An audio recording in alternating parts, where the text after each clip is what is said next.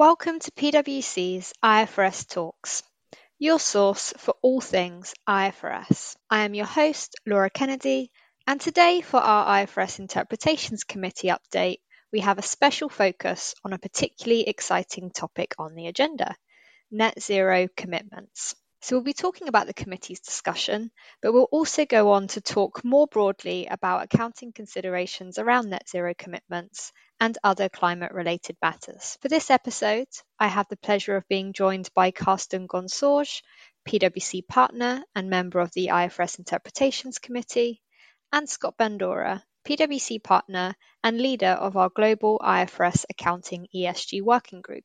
So let's hear what they have to say.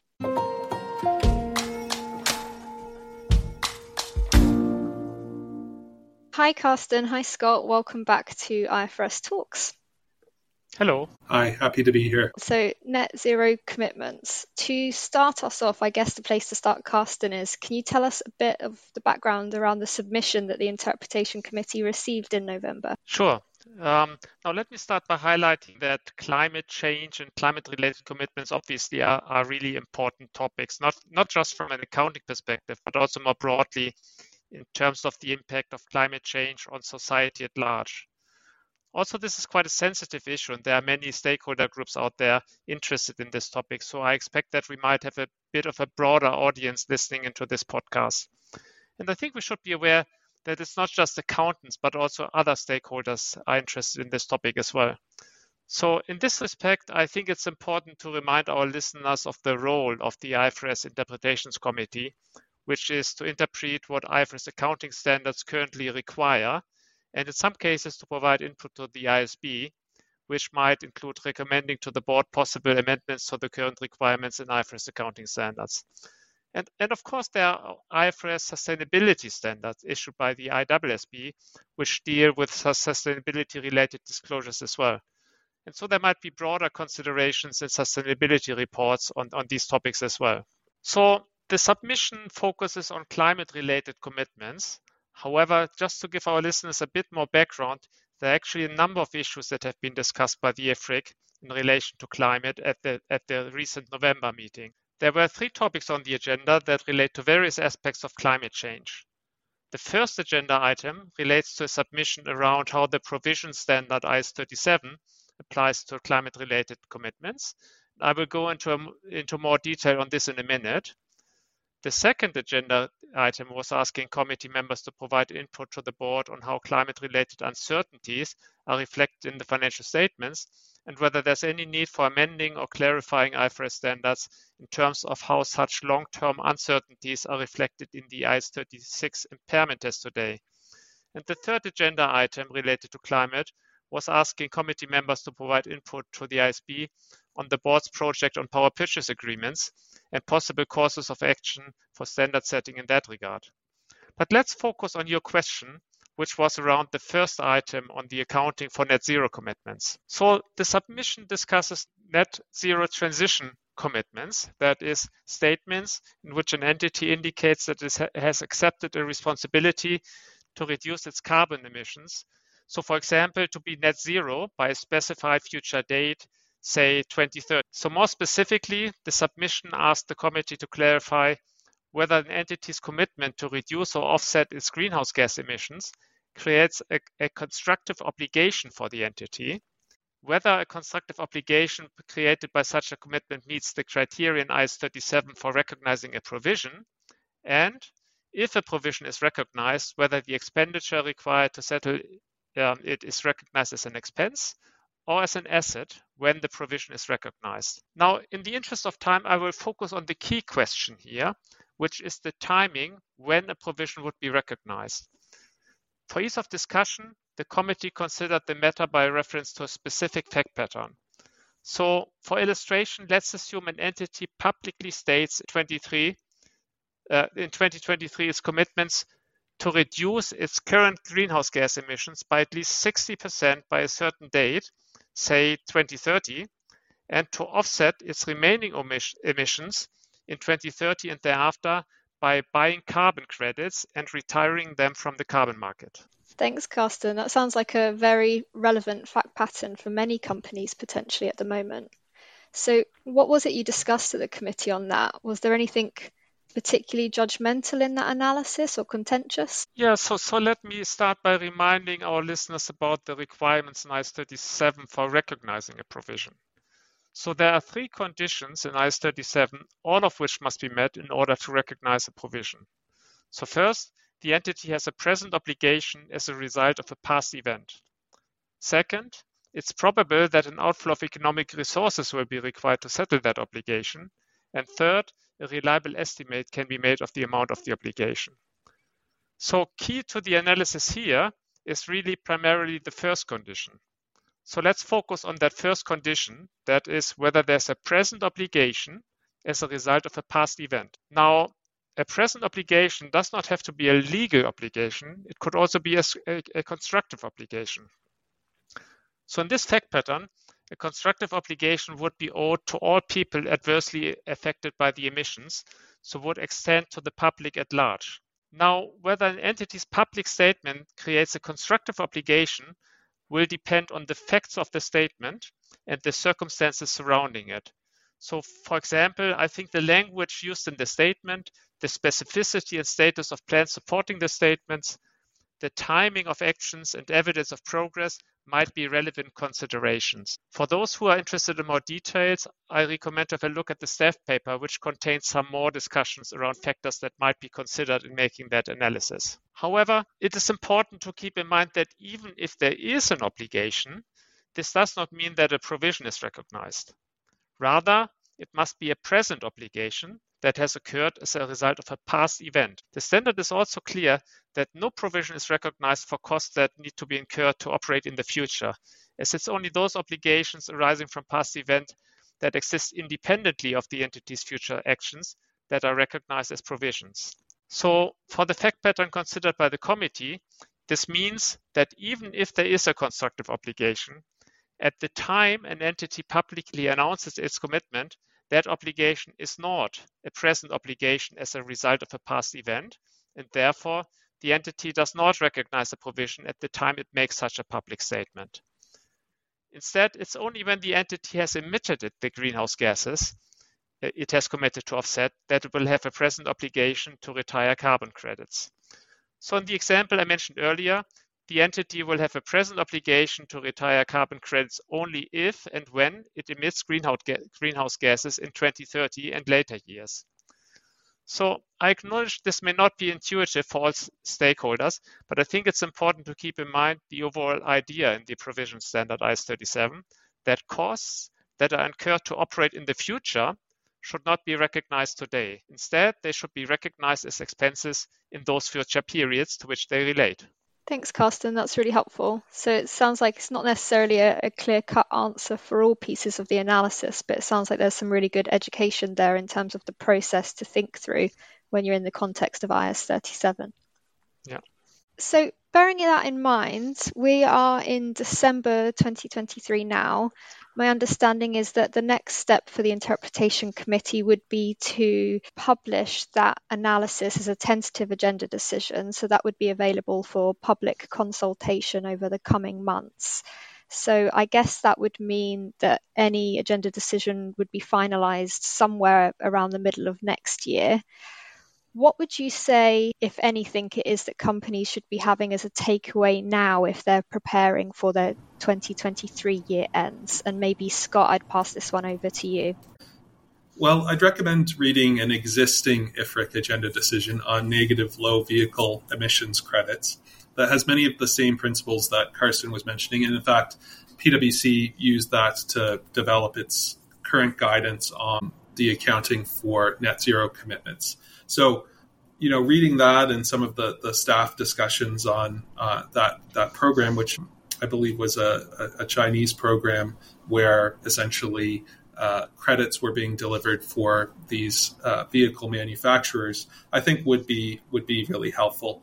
And I would say our current guidance at PwC is fairly aligned with where the IFRIC is headed because I think many of the principles that the IFRIC is discussing you could interpret from those existing IFRIC agenda decisions. I'd say it as well, even if you're not recognizing a provision for uh, net zero commitments, there are other consequences to net zero commitments that might have to be thought about, and those include, uh, for example, the possible effect of replacing PP&E earlier than previously expected, which could lead to impairment considerations. Um, you know, potentially accelerating decommissioning provisions on certain assets. Uh, so useful lives of assets. Those are all things that that could be sort of indirect impacts of, of making a net zero commitment, which even without a provision, would need to be considered with respect to accounting under other standards. There could be also obviously changes in forecast cash flows as a result of a net zero commitment that would lead to increased costs, for example. Um, again, that might factor into an impairment analysis, and fair values could be impacted if uh, market participants would also assume that a purchaser of a particular asset uh, would make a similar uh, net zero commitment. So there's a broad range of uh, potential impacts beyond just the provision itself. Um, I would also say the, the European Securities and Markets Authority, uh, or ESMA, recently released a, a, publication which is very helpful, I think. And it has a, a, bit of a funny name. It's called The Heat is On Disclosures of Climate Related Matters in Financial Statements. And this was part of their uh, strategic priority to promote high quality sustainability disclosures in financial reporting.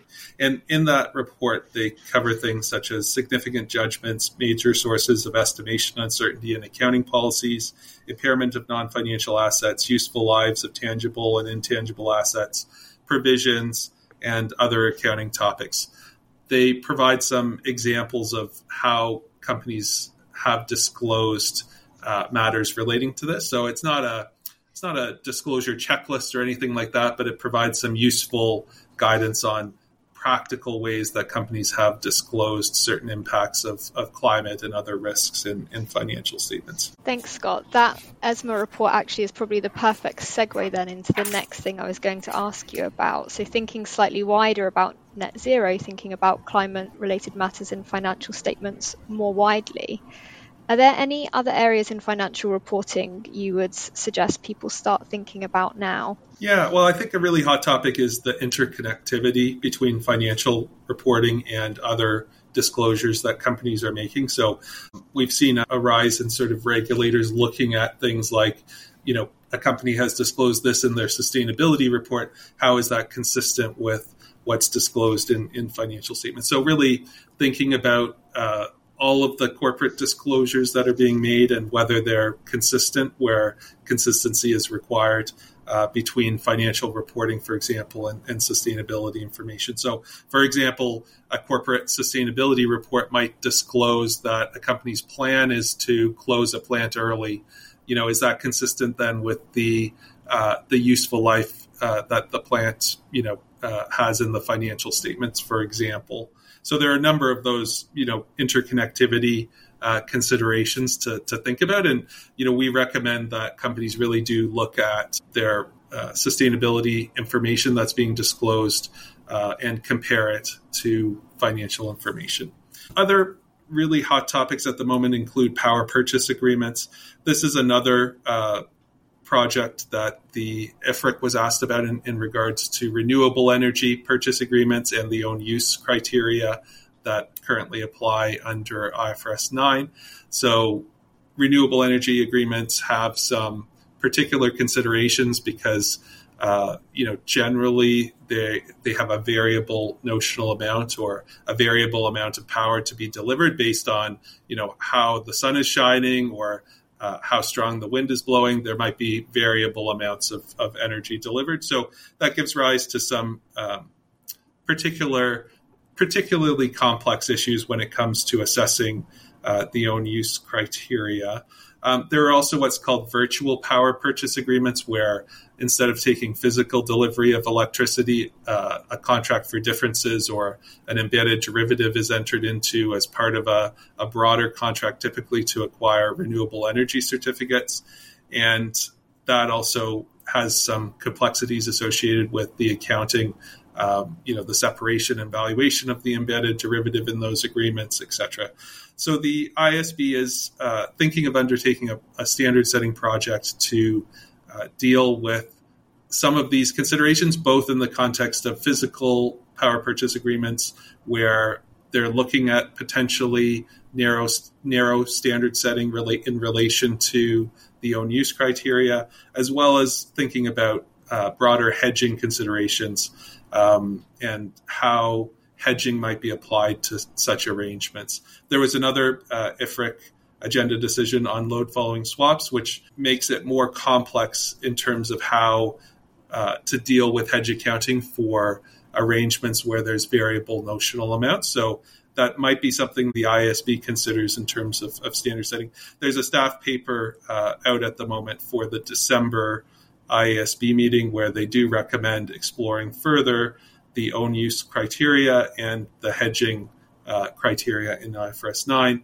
to see if there are uh, any potential standard setting solutions to some of the volatility potentially that companies are experiencing with respect to these arrangements.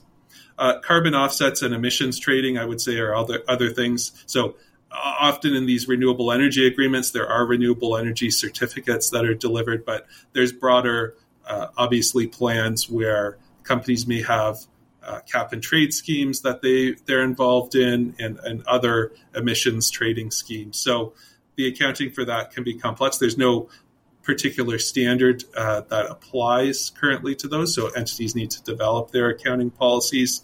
Um, and we have some guidance on that in the publications, which I'll, I'll mention later. Green financing or loans with uh, ESG linked incentives are also becoming more common, where the interest rate may vary uh, due to meeting certain targets like emissions targets for example. So the interest rate varies you know upwards or downwards depending on if you meet those targets. Those have uh, particular considerations both from a, a, borrower and a lender's perspective um, in terms of from the lender's perspective how to apply the solely payments of principal and interest criteria in IFRS 9 and from the the borrower's perspective as well how to deal with the uh, amortized cost of such instruments. Expected credit losses always a hot topic as well in terms of how to incorporate climate into uh, expected credit losses and you know does it affect the risk ratings or the probabilities of default of, of various uh, borrowers. Um, another topic that's coming up more often is segmentation so segment reporting and whether uh, chief operating decision makers are reviewing how they look at the business. Some some companies are moving more towards segmentation based on you know renewable activities versus non-renewable activities. So you know it doesn't mean that necessarily segments have changed, but it's just something to always take a look at in terms of have the has the sort of basis of reporting to the chief operating decision maker changed. Other things that are coming up include uh, investment tax credits because governments are uh, frequently providing more incentives to invest in renewable or green initiatives. So some of those might be in the form of investment tax credits or just tax credits, um, and some might be in the form of government grants as, as well. So I would say, you know, companies that may not have previously received such assistance may now be receiving more government uh, government assistance or government grants, and it just you know is worth refreshing the accounting uh, policies that are being applied to those and making sure that they're they're fully captured. One other topic that's coming up is the uh, IFRS sustainability standards that, that Karsten mentioned earlier. So the way that accounting standards are described now that um, there are sustainability separate sustainability standards. Uh, would be that the IFRS uh, accounting standards that we all uh, know and love, including you know IFRS standards, would be referred to uh, in the uh, in the accounting standards as IFRS accounting standards, and then there would be IFRS sustainability standards. So companies may think about how they describe the basis of pre- presentation or basis of preparation, I should say, in their financial statements, and some companies may change to uh, discuss IFRS accounting standards uh, as being the basis of preparation. Thanks, Scott. Wow, so it sounds like this is really pervasive, touching on so many aspects of the accounting, yes. even getting used to those different names for the IFRS accounting standards. Yes. Uh, so, Scott, you mentioned that there's a project on the IASB's agenda for the power purchase agreements. I was also wondering about the, the IFRIC's agenda. Karsten, would you expect that we'd start to see more climate related matter questions coming in the future in the context of the financial reporting, as you mentioned earlier? Yes, I, I, I actually think that's quite likely. Um, as I mentioned earlier, climate change and climate related commitments are really important topics, not just from an accounting perspective. They affect society at large, and these are cle- clearly topics of increased focus and attention. And, and there are certainly also quite a few accounting implications related to climate. So I do expect to see more questions coming to the committee in this regard. Also, as I mentioned, the board is looking at this area in multiple respects. So this issue is not just about the recent submission when to recognize a provision for climate related commitments. Uh, there are also many other accounting considerations as well. So as Scott already mentioned, there's the issue of accounting for power purchase agreements and in particular long-term long-term supply contracts for renewable energy. There also could be implications on the IAS36 impairment test. There could be a need to reconsider depreciation periods and residual values for PP&E. And there could be implications with respect to decommissioning or environmental liabilities. So similarly, if the changes needed to reduce an entity's emissions will increase the cost of an entity in relation to its goods or services, this may result in the need for provision for onerous contracts.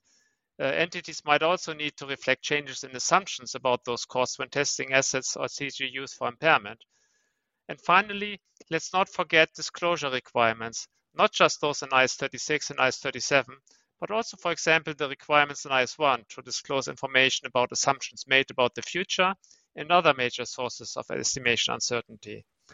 So lots of interesting topics and considerations to keep in mind, and I certainly do expect to see more discussions on these matters at future committee meetings. And then maybe before we move on to our next topic, then just to close out on climate-related matters, Scott, you touched briefly earlier. You mentioned guidance. I know that climate-related matters has been an area of growing guidance for us over the past couple of years, and I suspect that will be no different in 2024 as well. Uh, for now, what are the sort of key areas of guidance you would send people to for more information? Yeah, so I, I, think I already mentioned the the ESMA report, which is really helpful. I think in terms of looking at disclosures, PwC also has illustrative uh, financial statements that we uh, put out, and, and, so the 2023 version has an appendix uh, that talks more about some of the disclosure considerations relating to uh, climate and other ESG risks and how that might impact the financial statements in terms of the accounting itself, we have a, a, an in depth on the impact of ESG matters in IFRS financial statements, which is quite uh, extensive in terms of covering different standards and how that uh, how climate or other ESG risks may affect uh, accounting policies or uh, other uh, accounting for transactions relating to, um, to to those risks. There's also a voluntary carbon market in depth, which talks more about uh, carbon voluntary carbon markets, uh, which companies are frequently getting more into in terms of trying to generate credits uh, for renewable activities that they undertake, and also uh, companies purchasing such credits where they intend to use those to meet some of their uh, climate commitments. We also have an in depth on PPAs, which I mentioned uh, is quite compl- complicated in terms of the accounting. So it covers physical power purchase agreements for renewable energy and also these virtual power purchase agreements. So there's definitely a lot of information out there. Uh, apart from uh, the PwC guidance uh, and ESMA guidance we discussed, there's also guidance that the IASB has issued uh, educational materials on climate related matters and how those might impact uh, financial statements. And, uh, you know, so there is definitely a wide variety of information out there. Thanks, Scott. And we'll include some links to those in the notes to the podcast as well. Okay, so then changing lanes um, for the last part of the podcast, Karsten, there was a different topic, also an interesting topic on the IFRIC's agenda, which was about IFRS 8 operating segments. Can you share with us a bit about what the question was and why maybe it's one to pay attention to? Sure. Um, so, as you said, it was also quite an interesting topic for discussion.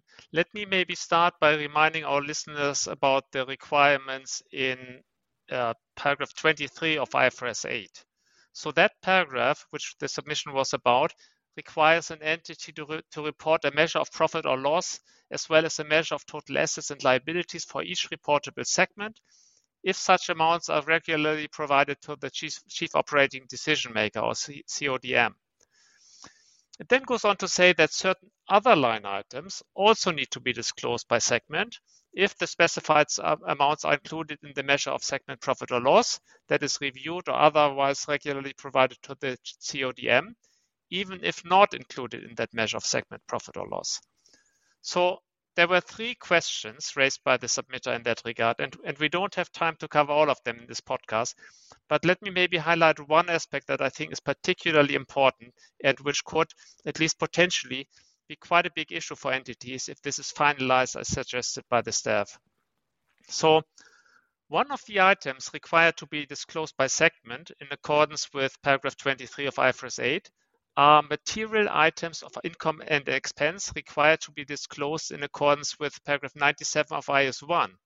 So there is a cross-reference in IFRS 8 to IAS, IAS 1. Now, that paragraph in IAS 1 states that when items of income or expense are material, an entity shall disclose their nature and amount separately. The subsequent paragraph in IAS 1 then gives some examples of items that would be included in that disclosure requirement, such as, for example, costs of restructuring, write-downs of inventories, discontinued operations, and litigation settlements.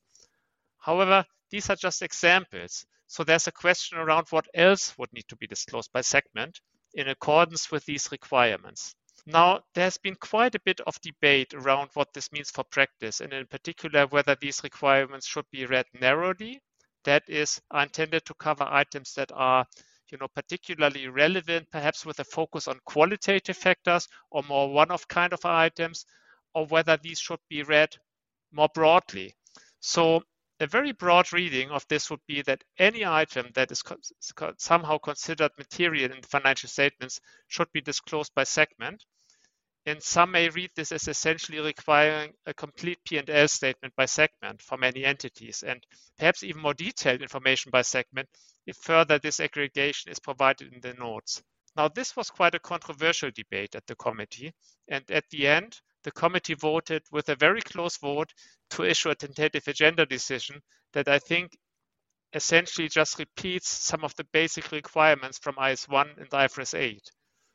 So, at least personally, I struggle a bit to fully comprehend what those words mean for practice, and I do wonder whether those words actually provide sufficient clarity how narrow or how broad the requirements that I just mentioned should be read, and around what actions entities might need to take as a result. So my simple answer to this in terms of what this means, what this means is that I think it's not clear at this point. I, I think the words leave quite a bit of room for judgment and interpretation. And I worry that you know some may read those words rather narrow, whilst others may read those words rather broad and consider you know, that much more disaggregation of information in segment reporting might be required compared to current practice. Just listening to the discussion at the committee, my sense was that committee members seem to have various views on how to interpret these words and how they would be applied in practice. So my concern is that the tentative agenda decision, if finalized, may create quite a bit of uncertainty around how to actually apply those words in practice. So my personal view is that the TAD should either be clarified in that regard or the matter should be referred to the board for clarification. Um, and finally, I just want to highlight that the broad reading might potentially require entities to, to collect quite a bit of information that may not be readily available. So depending on the final wording, this could, could at least potentially result in substantial operational challenges and the need for substantial changes to processes and systems in order to collect more detailed information for each segment. So because of this, I would really encourage our listeners have a read of the tentative agenda decision and the related staff paper, listen in to the committee discussion on this matter, and write a comment letter to the committee to let you know your views on this matter. Thanks, Karsten. Sounds like it'll be a really interesting one to see the feedback uh, that the committee gets on that tentative agenda decision based on existing practices. Okay, then. So I guess with that cliffhanger, we'll bring the podcast to a close. So thank you very much, Karsten. Thank you so much, Scott. And thank you to our listeners. To never miss an episode, remember to subscribe wherever you get your podcasts and we will see you again in the new year. Until then, happy accounting.